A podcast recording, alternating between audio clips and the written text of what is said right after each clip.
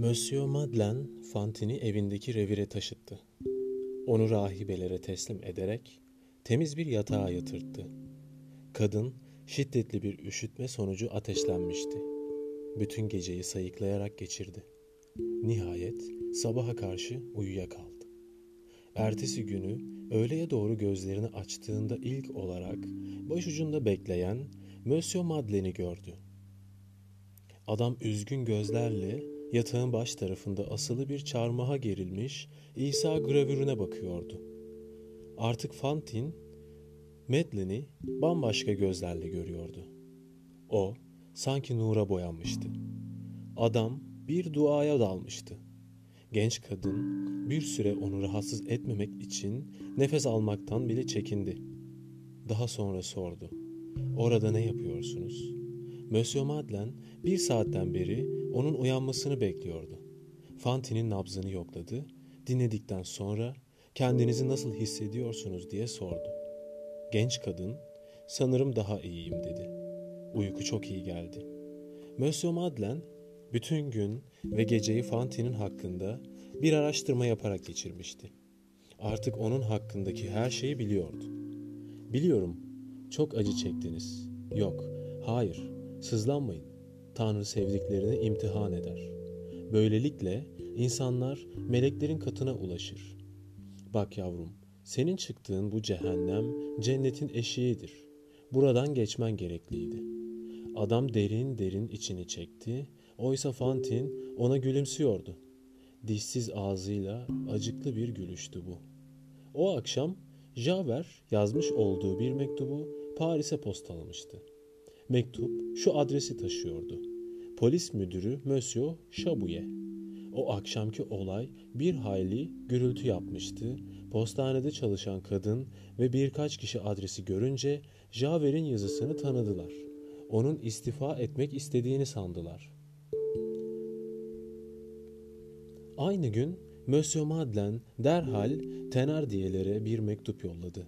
Fantin'in onlara 120 frank borcu birikmişti. Vali onlara 300 frank göndererek çocuğu derhal Montreuil-sur-Mer kasabasına getirmelerini tembihledi. Hasta olan anne kızını istiyordu. Bu havadan gelen para Thenardier'in gözünü kamaştırdı. Bu işte büyük kar olacağını sezmişti. Karısına bana bak kaşık düşmanı dedi. Kızı yollamayacağım. Dur bakalım. Şu sıska serçe altın yumurtlayan bir tavuk olmak üzere. Bana kalırsa budalanın biri anasını abayı yakmış olacak. Hemen bir mektup yazarak 500 franklık sözde doktor masraflarını da ilave ettiler. Aslında bunlar kendi kızlarının hastalığında yaptıkları masraflardı. Çünkü Cosette hasta olmuştu. Buna hile denmezdi. Yalnızca bir ad değişimi. Tenardiye bu pusulanın altına yalnızca 300 frankı ödendi diye karaladı. Monsieur Madeleine derhal 300 frank daha gönderdi ve hemen Cosette'in yollanmasını istediğini tekrarladı. Oysa Tenardiye bir türlü çocuğu yollamak niyetinde değildi. Rahibeler ilkin valinin getirdiği bu kaldırım kadınını hor görmüşler, sırf sevap işlemek için ona bakmışlardı. Fakat kısa bir zaman sonra Fantin onları yumuşatmıştı. Öylesine tatlı konuşuyordu ki kızından söz ederken en taş yürekleri bile merhamete getirirdi. Bir gün gene rahibeler onun şöyle sayıkladığını duydular. Evet, ben günah işledim, kötü kadın oldum. Ama çocuğuma kavuştuğumda Tanrı'nın beni bağışladığına inanacağım. Kötülük ettiğim günlerde kozetimi yanıma alamazdım. Onun hayret dolu ve üzgün bakışlarını nasıl karşılardım? Oysa onu beslemek için düşmüştüm. Bundan böyle Tanrı beni bağışladı. Kozet geldiğinde kendimi cennette sanacağım. Onu görmek bile bana iyi gelir. O hiçbir şey bilmiyor. O bir melek, kardeşlerim. Bu yaşta henüz meleklerimizin kanatları düşmemiştir. Madlen onu günde iki kez yoklar ve her seferinde Fantin'i sorardı. Kozetimi ne zaman göreceğim? Çok yakında. Belki yarın ya da öbür gün gelir. Ben de bekliyorum. Ne kadar mutlu olacağım. Oysa zavallı Fantin iyiye doğru gitmiyordu. Tam tersine omuzlarının arasına atılan kar kanadını üşütmüş ve yıllardan beri kuluç kalan hastalığını birden azdırıvermişti. Gene bir sabah Fanti'nin göğsünü dinleyen doktor üzgün üzgün başını salladı. Madlen hekime sordu. Nesi var? Duyduğuma göre onun görmek istediği bir çocuğu varmış. Evet, öyleyse çocuğu acele getirtin. Kadının ömrü kısa. Madlen birden ürperdi. Fantin ona soruyordu. Doktor beni nasıl buldu, ne dedi? Vali gülümsemeye çalışarak kızınızı acele getirmemi söyledi. Onun yanında daha çabuk iyileşeceğinizi söyledi. Oh, ne kadar da haklı. Fakat neden sanki tenerdiyeler kızımı yollamazlar? O gelecek mutluluğa kavuşacağım desenize. Tenardiyeler ise bir türlü kızı bırakmıyor ve bunun içinde bin dereden su getiriyorlardı.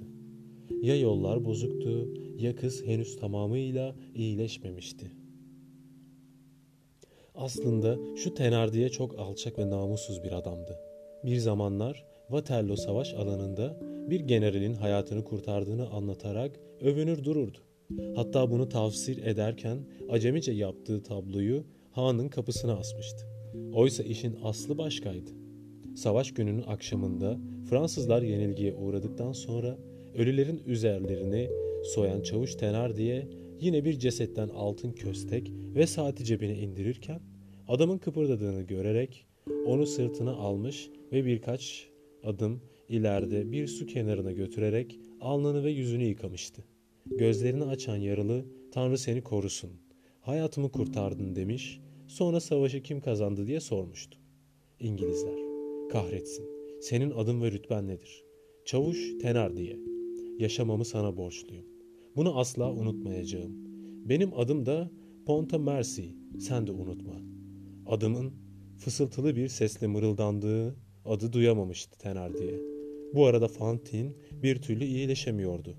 Monsieur Madeleine kararını verdi. En kısa zamanda gidip Cosette'i bizzat ben getireceğim dedi. Fantin'in yazdırdığı şu satırları hasta kadına imzalattı.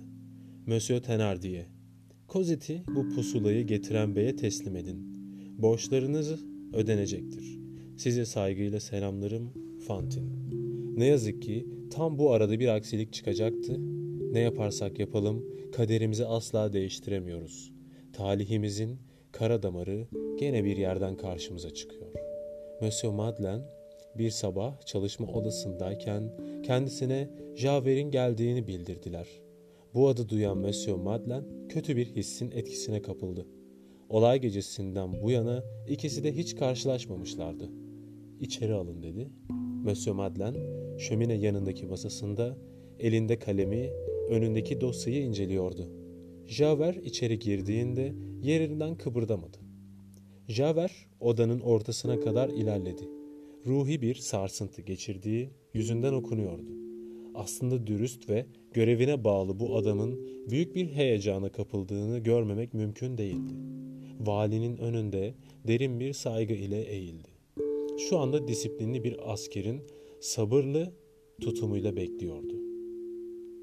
Nihayet vali kalemini hokkaya koyarak Javer'e sordu. Hoş geldiniz Javer. Bir şey mi vardı? Javer bir süre kararsızca bekledi. Sonra kederli bir sesle tamiri mümkün olmayan bir hata yapıldı vali bey. Nasıl bir hata?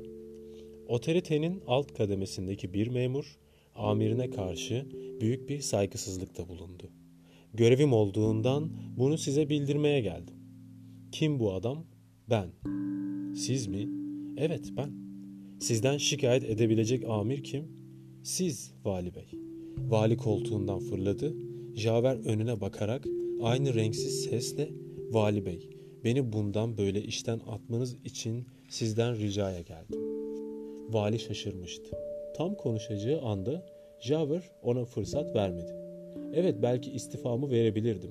Fakat bunu yeterli bulmuyorum. İstifa etmek şerefli bir davranış. Oysa ben suçluyum. Cezalandırılmalıyım. Beni kovmalısınız. Bir bekleyişten sonra ekledi. Vali Bey, geçen akşam haksız yere benimle sert konuştunuz.